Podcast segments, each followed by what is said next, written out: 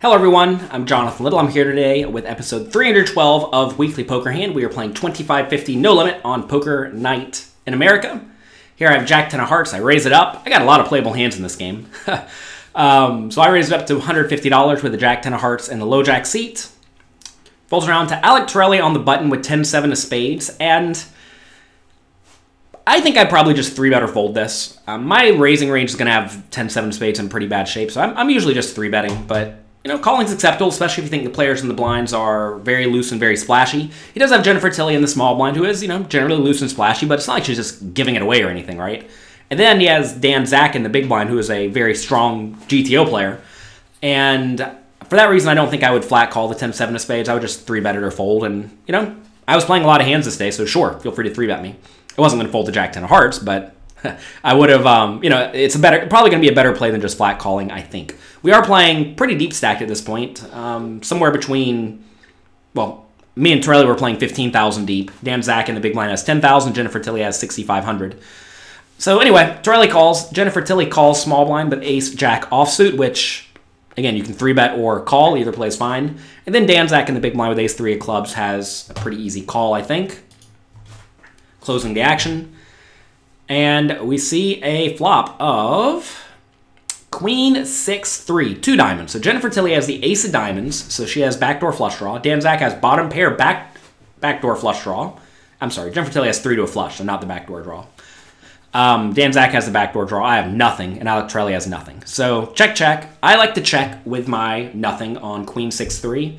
This is a spot where if I had like any sort of backdoor draw, or if I had, like, say it's queen 6-3 and I have king jack, I'm probably just going to go ahead and bet, because this board is very uncoordinated.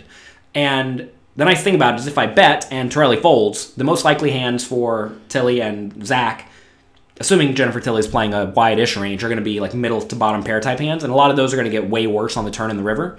And with king jack on queen 6-3, I'm going to be turning some backdoor equity a lot of the time, which is going to let me keep bluffing. But with just two undercards, I'm just going to give up. And I would recommend the same thing for Torelli. He has 10-7 of spades, but it checks around to him, and he pretty quickly fires out, it looks like, $300 into the $600 pot. And I'm not a big fan of this.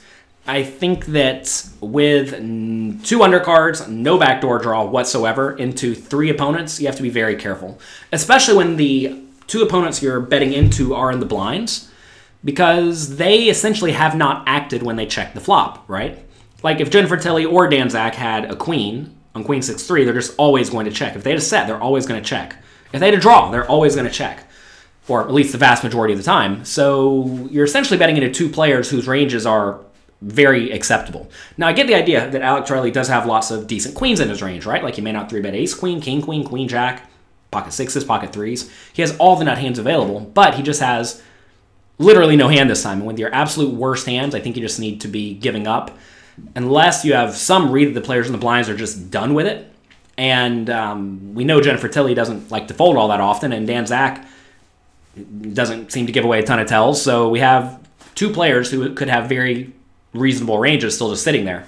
Whenever I check the flop four ways, yeah, I agree. I'm probably not going to stick around all that often, but you still have those two other players to worry about. So in this spot, kind of like I would only be betting with my decent backdoor draws, I think Torelli should be betting with mostly his decent backdoor draws. All right, so around to Tilly. She has to call 300 into a pot that will be 900 after Torelli's bet with ace of diamonds, jack. I think sticking around is probably okay. Folding's also fine. The problem is that you have to worry about Dan Zak raising you every once in a while, which isn't going to happen a ton, but may. And also, if you do turn an ace or river an ace, it may not be good. And as we see in this instance, it's actually not, because Dan Zak has ace three, right? And if you get a jack and someone keeps betting, it's not like you're thrilled about it, because you now have second pair. So I think you probably just want to fold. If she had a better position, like say she was in the big blind instead of Dan Zak and Dan Zak was in the small blind, then I would be way more inclined to call, because like I said, I'm probably done with the hand whenever I check the flop the majority of the time, or at least I don't have a very strong hand. But the problem is that Dan Zak could just easily be sitting here with a hand that has ace-jack in pretty bad shape. And if you do get four diamonds on the board, it's not like you're going to get paid off all that often, because, well, it's very obvious someone could just have the ace, right? So this is a spot where I think she probably just needs to fold. But she does call. And then Dan Zak, now putting in 300 into a total pot of 1,500, has an easy call with the bottom pair and backdoor draw. He could raise every once in a while, I guess. I obviously fold. I have nothing. Now we see a turn, which is the 9 of clubs. So now Dan Zak turns the backdoor flush draw. Torelli still has nothing. Jennifer Tilly checks. Dan Zak checks. This is a spot where they should both be checking very frequently, I think. And now does Torelli keep bluffing? I mean, I wouldn't. I wouldn't have bet the flop in the first place. If I did bet the flop with Jack 10 and turned to 9, I would definitely bluff.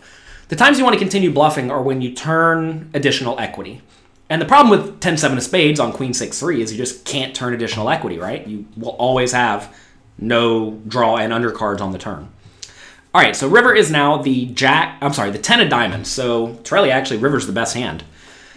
And Jennifer Tilly has the nut flush blocker and the straight blocker with the ace of diamonds and jack on queen 6-3, 9, 10. 10 of diamonds on the river completing the flush. So should Jennifer Tilly bluff? I think the answer is absolutely yes. Because when it checks you on the turn, the only person who's likely to have a queen is Dan Zak. You have to think Torelli's going to keep betting his queens on the turn. So if Dan Zak did have a queen, he's going to have 2 pairs sometimes. But even then, 2 pair is not loving it if Jennifer Tilly blasts the river. So the pot's 1,500. I would go quite big here, like 1,500, maybe even 2,500, like a sizable bet. This is a spot where she wants to be very polarized. She's going to be betting here with flushes and bluffs.